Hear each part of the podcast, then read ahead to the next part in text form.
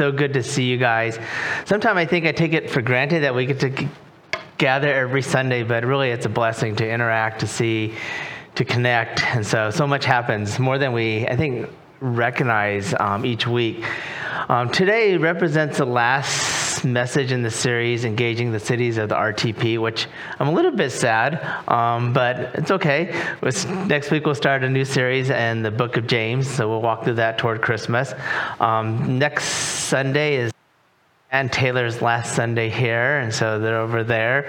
Uh, we'll, we'll, recognize them and pray them off in a good way. I recognize Taylor has a lot of stuff on Facebook that she's trying to sell. So if you want to buy stuff and just bless them, um, buy their stuff and remember them in that way.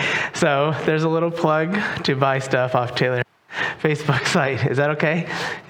All right. Um, seriously, that's one way to remember people as they go off. You, see their belongings and you're blessed by them. Also, you can remember them in prayer in those kind of ways. I had a friend who was a missionary and everything they sold, if it was for a buck, they promised to give a buck every month. If it was 10 bucks, they're going to give 10 bucks for every month.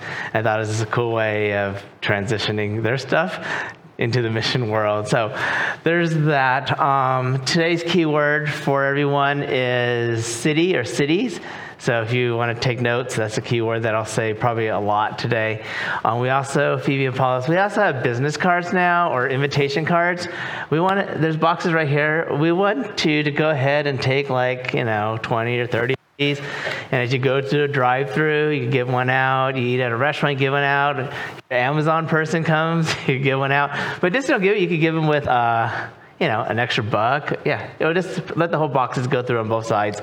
And so, um, that's what these are. You're going to say, Pastor Gary, I'm going to scan this and the QR code don't work. It worked at one time, so I just need to talk to them and fix it. But I also wrote out the whole website address, so it, it, at least the website works. And I think I just want to thank you for those who have been working on the website. It's, it's definitely gotten a lot better, a lot of good information on there. And music team, definitely want to shout out to you guys. We appreciate you guys. Every week, you guys uh, work hard to, to sing uh, much um, just really sing over Lord um, in, in, song form. So I'm just thankful. Um, what else? Yeah, I think as you guys eat and interact with the city, give these cards out. Um, and then when you run out, just get some more. Um, but, you know, when you go to eat out in different places, meet owners, supervisors, bless your waiters and waitresses as well.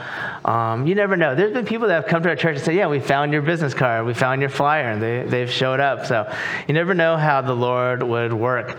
Um, literally, this week I was at Costco and I had a strange interaction with somebody. We started talking about what each other does, and it led to an opportunity to share Christ and invite a person to church this past week. And, and the week before that, I'll, I'll share a story in, this, in the message where I was literally being baked in the sun but again, just standing in line allowed for an opportunity to sh- just say hello to your neighbor and opened up for more conversation. So, without further ado, we're going to jump in. Um, we're like, where's the announcements?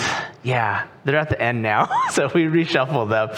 Let's pray. Father, we thank you so much for your word. We thank you that it's living and active. We thank you, really, it's a love letter for every one of us um, to know your will, to know your love, to know your redemptive plan for sinful man.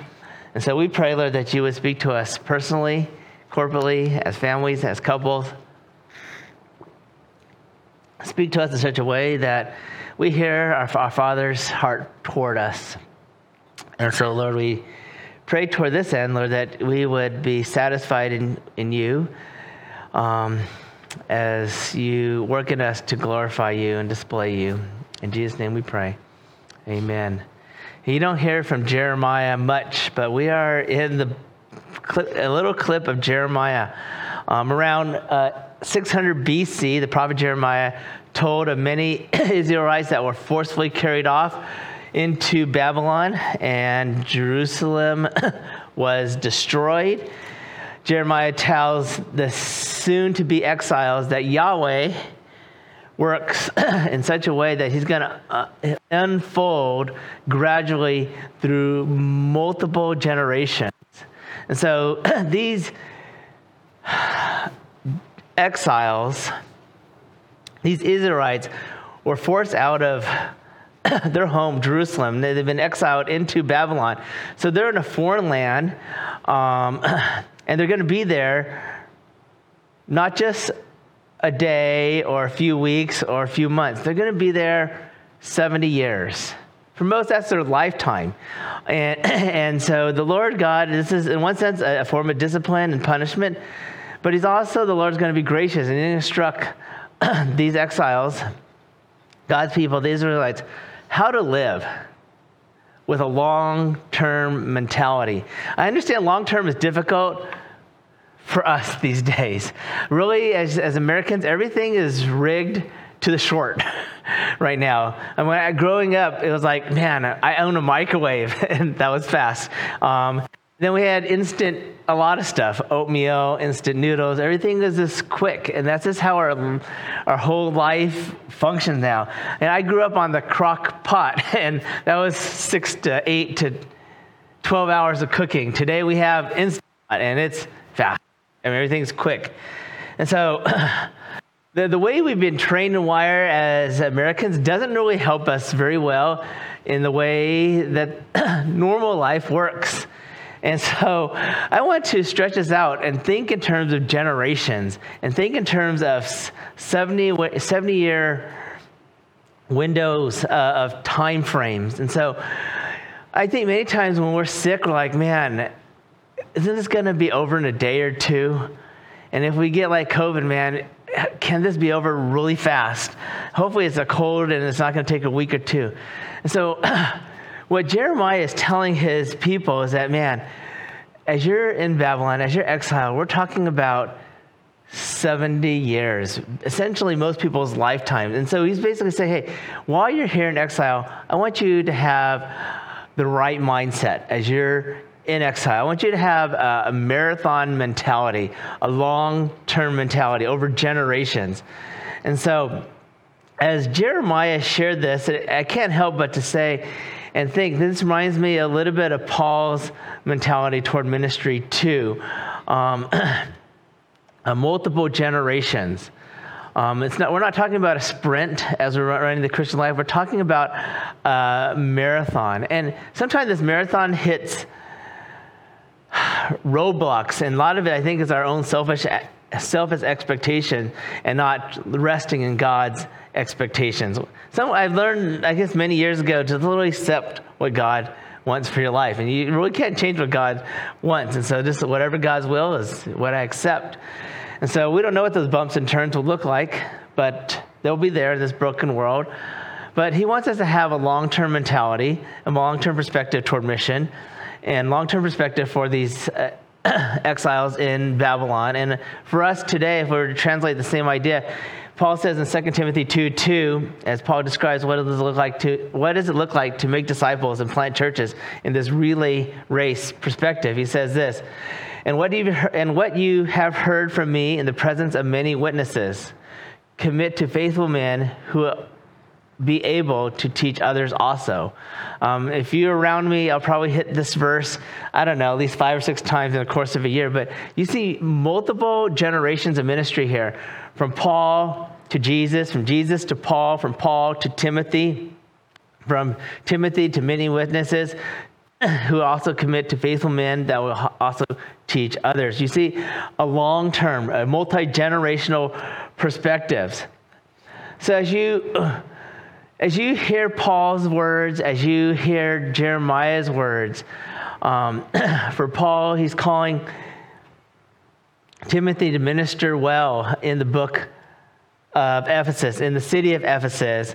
Paul, now Jeremiah here is, is instructing very specifically these Israelite exiles how to be fruitful, how to live well, in Babylon. And so there's like this paradoxical living. Um, and so basically, I'm asking this question What does it mean to be a city, be a church? In the, in the cities that God has placed us. How do you be a city within the city, if I were to use Tim Keller's language?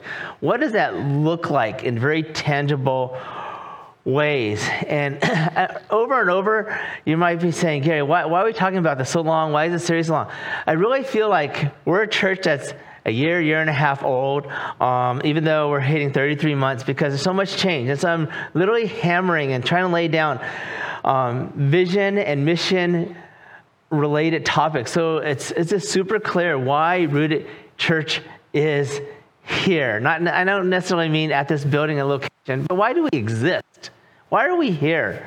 And I want to help you to make it crystal clear that we are here for divine reasons, um, for holy purposes, um, as we relate to the city that God has called us. I believe that God has called us to these cities around here in the triangle because you live here. You have a zip code here. You, you get mail to your house or to your P.O. box. And literally, when I consider the New Testament, God is constantly at work in cities. Paul constantly went to cities. Um, Jesus went to towns and cities. And so there's something about God's work in cities. Um, there's literally 2.3 to 4 million people in the triangle. It is growing fast here over the last 10, 15 years. Literally, God is bringing the nations here to the city. And so, so we were, ask, we're just asking these basic questions. As we live in the city, there, there's hardness and there's ugliness. There's a lot of challenges living in the city because there's, brokenness, there's lostness. And so as we think of passages like in the Sermon on the Mount, and when it says like, be salt of the world, be light in the darkness, be a city within a city, what does that look like? And I just want to park it right here and say, some of the church, when I think of say church, I'm talking broadly, has gone this wrong and we need to repent. And I'm going to show you what that looks like. And some of the church has gone it right. And so I just want to lay it out there, here before us to help us think through this really carefully. So there's basically four approaches that churches take and Christians take as they relate to their city. And so listen carefully. Some churches take this position or view you're a church in the city. So, geographically, a church in the city. I touched on this a little bit last week.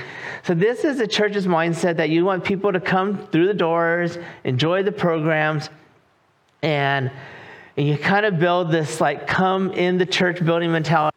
And that's where it stops. You, but you fail to go out into the city to love and bless and to serve the city. It says, come and see and come to our place. So that's one view. Um, another perspective is churches and disciples today take this perspective of church against the city. It's a us and them mentality. It's like, hey, yo, I'm Christian, and you, you know, we're to put it up. It's us versus you, the city. And we don't like the city, and so we're to be opposed to the city, and we're just to have this us and them mentality.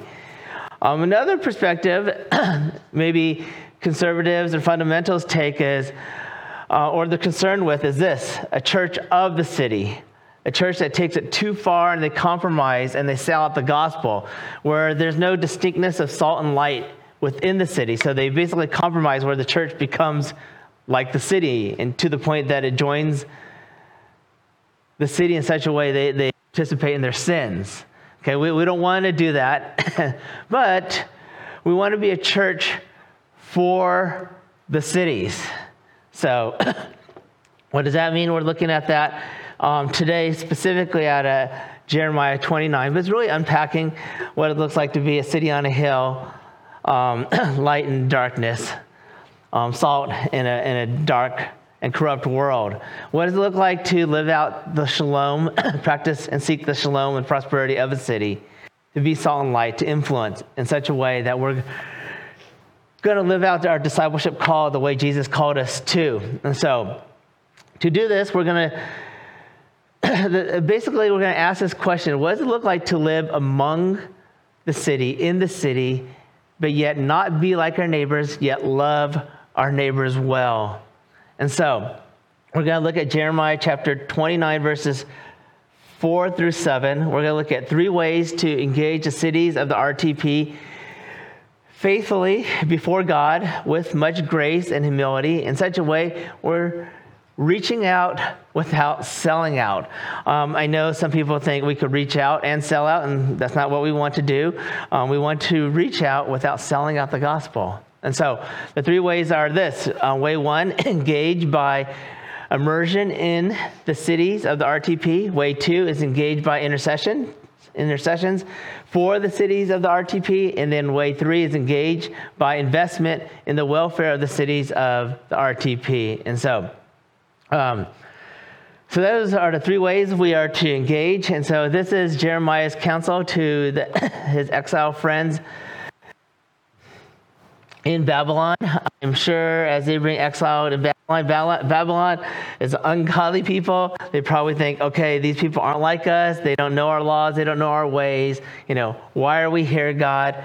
And so Jeremiah is counseling them in a very specific and direct way. Hey, this is not a vacation. This is not short term. This is 70 years. I know you may consider these people to be not your friends. In military terms, you might call these people your unfriendlies or the enemies. But Paul is speaking, um, well, Jeremiah is speaking to his people and his time, and God, through the Holy Spirit and his word, is addressing this here and now with us today in the very practical ways. Way number one, engage by immersion into the cities of the RTP. What does this look like? What does this look like? Yes, it's uncomfortable. Yes, it's awkward. God is literally saying to these is to these um, exiles, yes, it's time to get comfortable by being uncomfortable. Um, but I want you. I want to begin with Jesus. First of all, Jesus, what? He was in heaven, eternal. He came down on earth, and that's called. He took on human form, and that's called the incarnation. And so I want you to know, I don't know what it's like for God, but this is not a, a simple plan to say, hey, I'm triune God. Now I'm going to come down as one aspect of the one person of the Holy Spirit, not aspect, one person of the Holy Spirit in the form of incarnation. So Jesus came down, takes on human flesh, so he literally is cloaking his deity in a sense. I'm putting on human flesh. And so he's immersing himself in the human world, beginning from a divine point. And so, in a very similar way, Jeremiah is saying to the Israelites, I want you to immerse yourself in the city for the good of the city and for God's glory. And he gives very specific directions on what this means and what this looks like in Jeremiah chapter 29, verses 4 and 5. He says, Thus says the Lord of hosts. So when you see this, understand that Thus says the Lord of hosts, the God of Israel, to all the exiles, every one of you, whom I have sent into exile from Jerusalem to Babylonia. And so in verse 5, it's going to get really practical and explains, you know, how are we to live in Babylon? What does it look like? He says to build houses and live in them, plant gardens and eat their produce. When I read this, I'm like, okay, you know, no, what's the big deal? But there's a lot being said in these in this one sentence: build houses and live in them. He's not saying start your investment in the real estate world, you know, buy houses and have other people live in them. No, he says build houses and live in them. In other words, care about where you live. When you buy, when you build your own house, you care about it. Okay? I don't know if you've ever rented a house. You care about where you live, but to some degree, you don't care about it as much, right? You don't care about it if maybe something breaks or you drop a few more things or you break the tile. There's a little bit sense you don't care. But when you own your house, when you build a house, and you, you live in that, you care about it. You do not want to break things. You don't want to drop things. You have, you have inherent care. What Jeremiah, what God is saying to the exiles is care about the houses you build in Babylon. When you care about your, your living place, guess what? You, you take care of the inside, you ter- take care of the outside, and other people take notice. And if you're going to make your yard look nice, you know, other people will care about making their yard look nice. Um, when things break and you fix it, um, others will do the same because what? You elevate the standard of living by the way you care for the place you live. If everyone stops caring, guess what? More people stop caring and it gets worse and worse and worse. So it's very practical. If you care for the home you live in, in this foreign land, it will cause and encourage other people to care about the houses that you live in, that you built.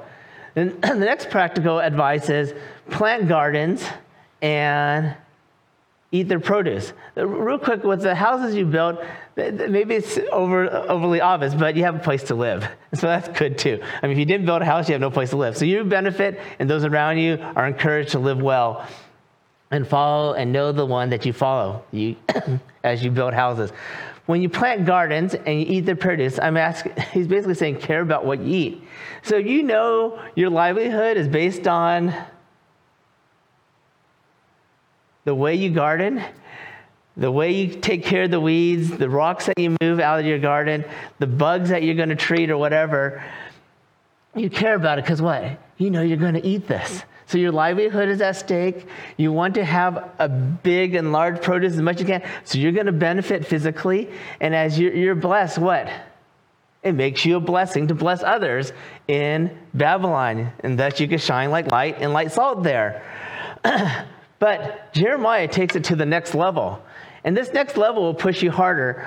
Um, but it's very practical. I want you to see where you live and where you eat. You can be a blessing where you are. It's so practical.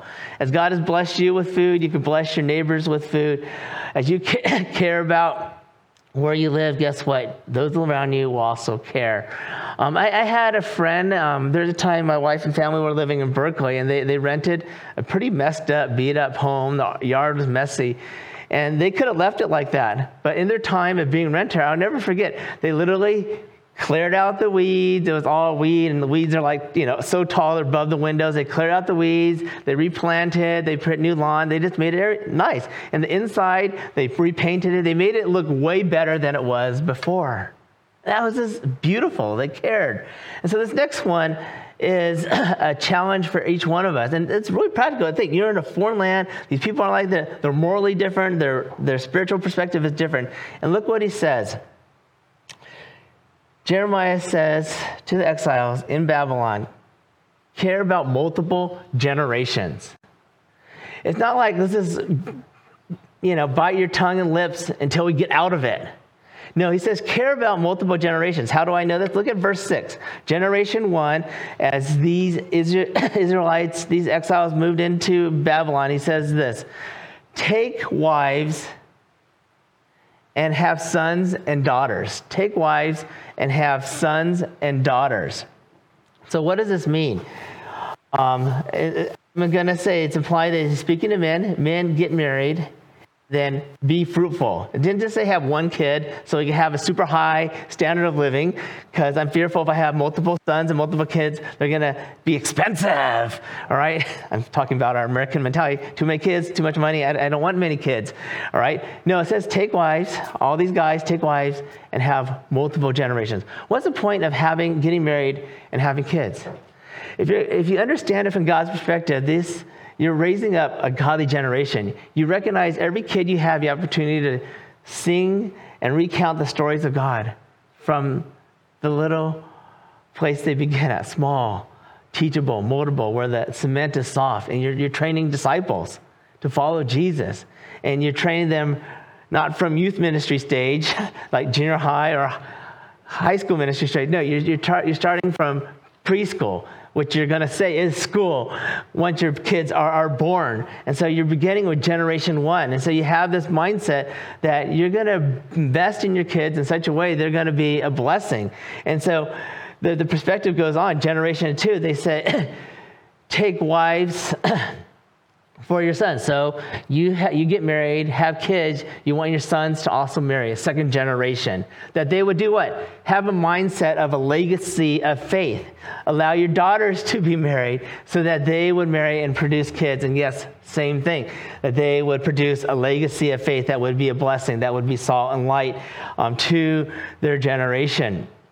Um, and then he has a third generation mentality that, that your sons and daughters, that they may bear sons and daughters, and that your legacy, God's legacy in you, doesn't stop there, doesn't decrease. You're not thinking, okay, let's have one child or no children. No, you want the idea is that your children will have multiple children and your kids have multiple children. In many ways, you're saying, hey, I want to create a whole group, a whole platoon of evangelists that would go out into the world over multiple generations.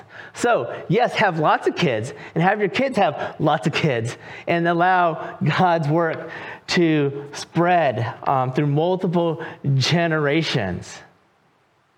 Yes, it echoes the Abrahamic covenant um, fulfilled in the new covenant today.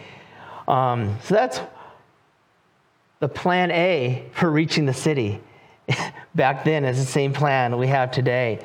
Plan A is to invest with a multi generational perspective.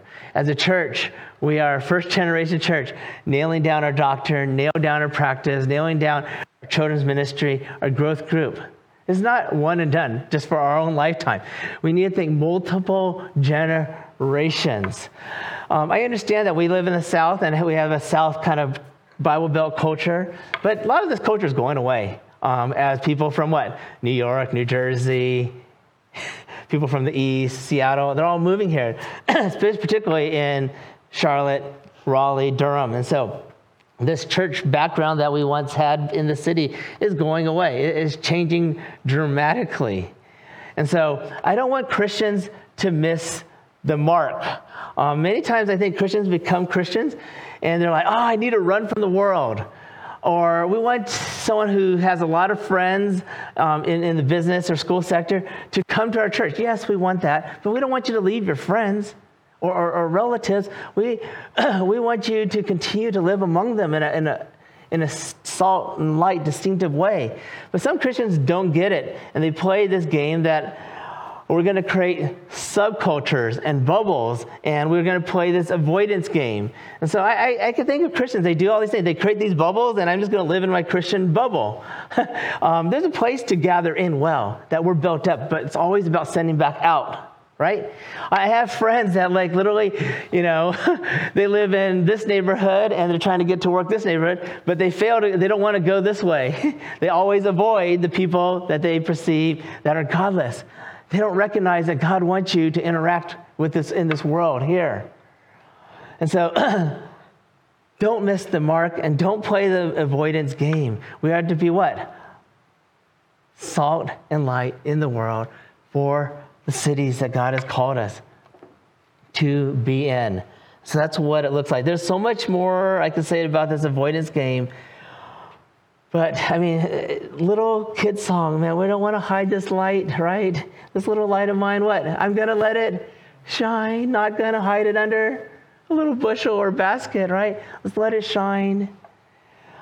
Um, I don't know if this is a word, but I made it up this week. It's a little bit of Latin or whatever, but I call it missional praxis. Basically, practice your mission. Um, live as a city within a city. Um, earlier, I think last year I taught through 1 Peter, but for 1 Peter chapter 2, verses 11 to 12, we get a, a clue, an idea what this looks like as Peter was also ministering to exiled Christians. And he says very simply what this looks like. He says, Beloved, I urge you as sojourners and exiles to abstain from the passions of the flesh, flesh which wage war against your soul. Keep your conduct among the Gentiles what? Honorable so you're supposed to live amongst the Gentiles in an honorable way, so that when they speak against you as evildoers, they may see your good deeds and glorify God on the day of visitation. It's pretty straightforward. That's what it looks like. So let's break this down um, in everyday language. What does it look? What does it mean to be a kingdom citizen here now on earth in a fallen world? What does it mean to live for the King of Kings and let his rule and reign come through our lives here and now? What does it mean to be like Christ to as he incarnated himself in a human flesh? How do we incarnate and practice an incarnational ministry here and now in 2022 in the cities that we live in? So let's break it down where we live, where we eat, where we work, where we go to school, where we play. So much to say here. What does it look like to be a city within a city? I'm going to try to break down some of these here. Um, And again, the, the, the heart of it is think through the mission of God where you live, work, eat, play in such a way that you're reaching out without selling out. Some Christians are some Christians are concerned about this statement, and uh, we'll hit it on two sides. Some Christians have this perspective that, oh, I don't want to reach out because I don't want to be like the world and sell out. Um, but I want you to know if you're not going to reach out, you're actually selling out the gospel to the world that needs reaching out. Does that make sense? so uh, we need to come and think through what this looks like where we live. Very practically, you can, you can live your life in this way. I jump in my car, I go to work and come back, or I work remotely and I stay in my room, and I go upstairs, downstairs, out of my room, inside my room, and just isolate yourself. Or you could recognize that God has blessed you to be a blessing to know your neighbors, to love your neighbors, to pray for your neighbors. I encourage you to think through going to the community pool if that's okay, um, community events, um, to know those around you, to walk around your neighborhood. To not think you just you think of like your garage is the thing you open and you sneak in so i don't need to talk to it you know park outside slow down water your, your plants and stuff talk to people uh, around where you live invest in your city. You have 21 meals to eat. You can eat them all by yourself. You can stay in your cubicle and play your video games on your phone and eat every meal alone. Or you can think through how do i interact on some of these meals with other people. And not just Christians only, Christians and non Christians, people within the church, guests visitors, and also people outside the church. It's both and. Um, some Christians think, man, I just need to have the best fellowship of all, and I'm only going to hang out with Christians only. Man, you have missed the boat. it's both and. so that's just what it looks like when it comes to, to work, um, this, these are just really things, you're, you're, giving 40 hours, some of you 50 or 60 hours work. Think through, you know, how am I to relate to my peers at work, my boss, the authorities in my life? Um, how do I relate to those who are new? How do I think through, am I going to work remotely? or go in person. And then when there's opportunities to eat and come in the office, think through your interactions. Um, in both ways. How do you build friendships? Um, there's ways to build friendships even online and through Zoom, but just think through it. I think I've been thinking really hard in my life. Like it's been easy to say, hey, I go to the office, it's upstairs, it's an attic. But I realize I've been interacting with less and less people. And I'm like, is this what God wants for me? Do I need to make some changes? I play basketball with a Christian group. Um, though some are non believers, but I'm seriously thinking about telling these guys I'm no longer going to play with them anymore because you guys have already are in the fold. Um, there's a whole city, another group that probably will cuss and teach me new bad words uh, in a different language because they pick them up from whatever, the TV and movies, but maybe I need to be around that to shine in the city. And so just think through the mission of God here for the cities. Um, over the years, I've coached soccer and basketball for my kids. You know, I thought through do I join the Christian league or do I do the city league? Yes, I joined the city league, and my kids go, wow, this is where I learned all the bad words. But yes, I, but I wanted to know if my kids could stand.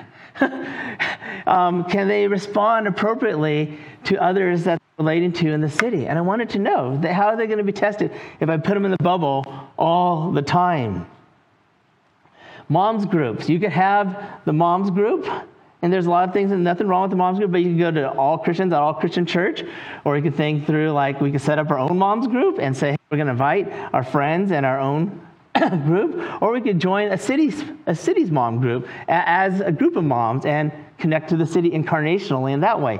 I'm not saying one is more right or more spiritual than the other, but at least think through the mission. If your whole life, 100% of your life is in this bubble, I think you missed it. There's enough that you got to think, am I being built up and encouraged in such a way that you're able to influence those around you as you think through school, work, education, and your, the way you live out your discipleship? This kind of, there's not one way or one right way, but I want you to think through it and process it through as a community and evaluate every sector of your life. number two, way number two.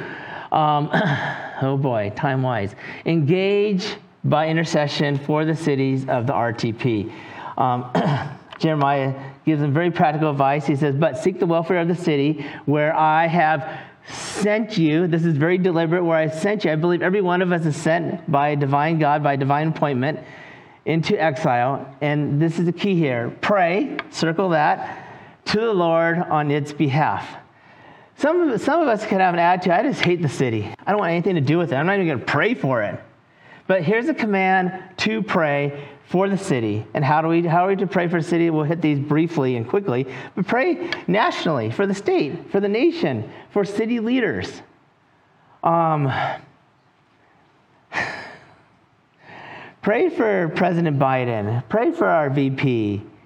Um, I, a lot of you guys know I am from California. I lived there for 43 years, and but many of my California friends are, are moving out of the state because they're fed up. They're tired of Gavin Newsom. And I don't know what to think about this. I think we still need salt and light in California. Every Christian can't just leave. Some people, we still need people to stay in California and to pray for Gavin Newsom's salvation. So there's different reasons. I understand that and think through them. Pray for churches to be healthy. Pray for school. Pray for businesses. Pray for Duke. Pray for NC State. Pray for Wake Tech. Pray for Peace University, UNC. Pray for Google, Amazon, Epic Games, Lido, Costco, Harris Teeter. These businesses, I, I know some people, they, they get it. They use business as missions. What if these universities, they're, they're and, and, Wake Tech uh, schools, what if they're, they're the leaders the, of these schools become Christians and they want to make a difference and change? The whole tone, tone of these schools would be different. When we lived in Berkeley, we would constantly pray that the chancellor of Berkeley would become a Christian. That would be amazing. It changed the whole tone of the school. If the chancellor of Duke become a Christian? That would be amazing. And then they see their university as a business for missions. Pray for the policemen, the firemen, the EMTs, your schools. Many things we could be praying about. Pray for your neighbors and for people. Pray, pray, pray. It's a scary thing when the church doesn't want to pray, but rather just gab and likes listening to themselves. It's scary, and this is where Satan loves a lot when you just love your doctrine more than you love Jesus and people. Loving doctrine to of its own end is not its own end. When you love doctrine, it should cause you to love what? Ultimately Jesus and to love others more. If it ends and just makes your head fat and you just want to talk theology to each other, you miss the purpose of your Bible. So, yes, we want orthodoxy, we want orthopraxy, but we also want orthopathy, right? We want a heart and a practice of loving the Lord and loving others. So, pray toward that end. Um, I'm going to skip the, the next quote but maybe I won't. it's too good to skip. John Piper says this Pray to the Lord on the behalf of your city. Ask for great things. Ask for great and good things to happen for your city. Ask that they happen by God's power for his glory. Never lose sight of the ultimate good that the city needs. A thousand times more than it needs material prosperity. What is its ultimate, most important need? Christians care about all suffering, practical suffering, human, all kinds of suffering. But Christians, we care about what? Those who will suffer eternally. That's the greatest danger that every face, every city faces, that they will suffer eternally one day, unless what? We are going to indeed be salt and light of the cities and in the cities and before the cities. Uh, a couple years ago, we had a friend speak, of, speak on um, injustice and social justice. But the final point the speaker made is one day that God will have what? Ultimate justice one day. And are we ready for that final justice day of reconciling? Are we ready for that? Way number three, um, engage by investment in the welfare of the cities of the RTP. Verse 7, verse 7. Seek the peace or seek the welfare of the city where I have sent you into exile and pray for pray to the Lord on its behalf for in its welfare you will have welfare. This is the key I want you to focus on. For in its welfare you will have welfare. So, what's being talked about here? If you simply love your neighbors as yourself, guess what? As you care for the city that you live in, you'll benefit um, in, in, very simple, in a very simple way. Um, you might be saying, like, Gary, how much am I to love the city?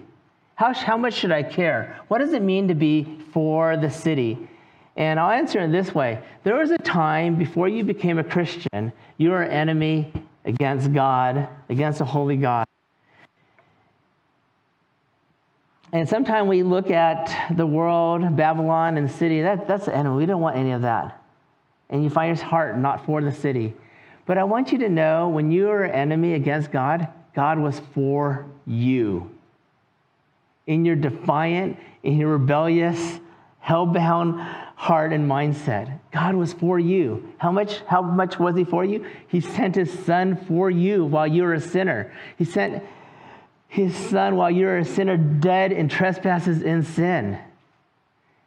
That's how much He was for you. And He wants you to take this become a disciple, and be for the city in the same manner, in the same passion to be for the city.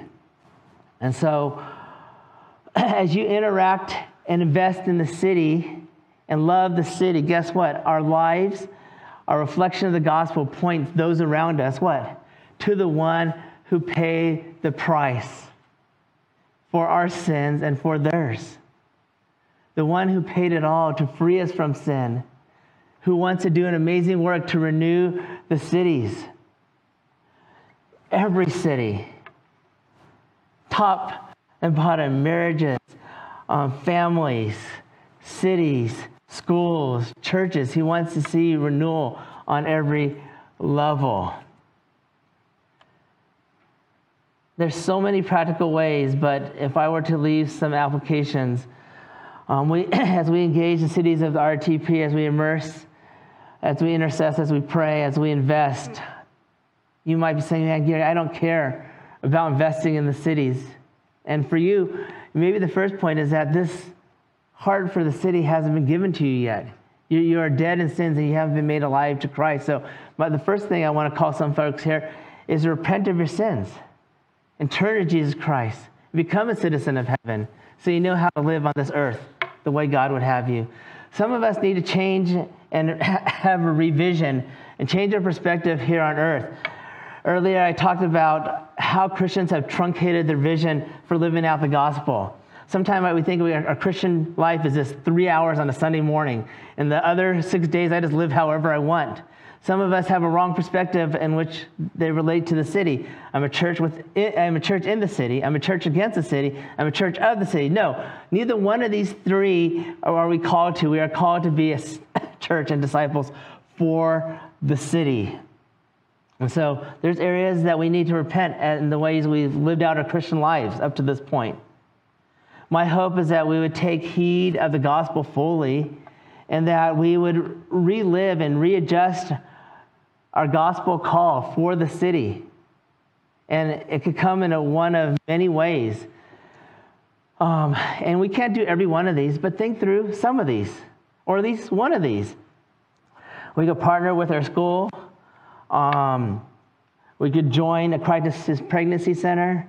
We could join sports teams and be an influence there. You could join Apartment Life and minister to apartment you could join Dream Center and reach out there. Um, the college students, Brody, there's a clipboard here, are going to hit NC State campus, and there's opportunity to pray for NC State campus and invite people to boba and to have lunch. And so we'll pass this out. Phoebe, can you work the form around? Uh, so this is practical application. Um, you can think through starting a business. You can say, hey, I am a dentist and I'm going to start a business. And you can say, hey, I'm going to do it the worldly way. I'm going to, as a dentist owner, I'm going to make the big bucks and I'm going to hire a whole bunch of people underneath me to make the little bucks. Or I'm going to do it a whole Christian way. We're going to narrow the playing field and we'll all make around the same amount. And we're going to bless this business and bless others and use our business what? To help people and talk to them about Jesus as I perform dental work on them. You think through business as mission. Um, some people are saying, hey, you know, s- s- people are marginalized, they need jobs. Hey, maybe amongst here we start our own business in such a way that it benefits others. And so there's many ways to engage the cities of the RTP. Um,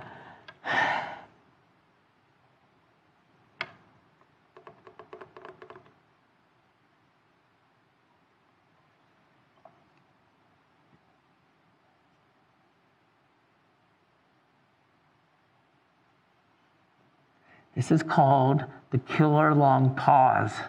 All right? I want you to think about how we're investing our life in light of the gospel for the city.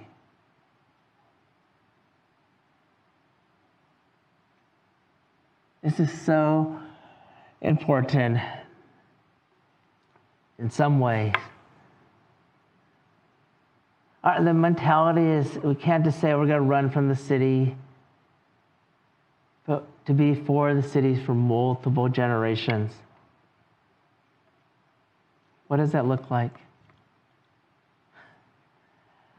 Jeremiah is super clear multiple generations. Your kids, your grandkids, your church community for multiple generations. How do we set that up? For multiple generations. It begins here. It begins with you and it begins with me.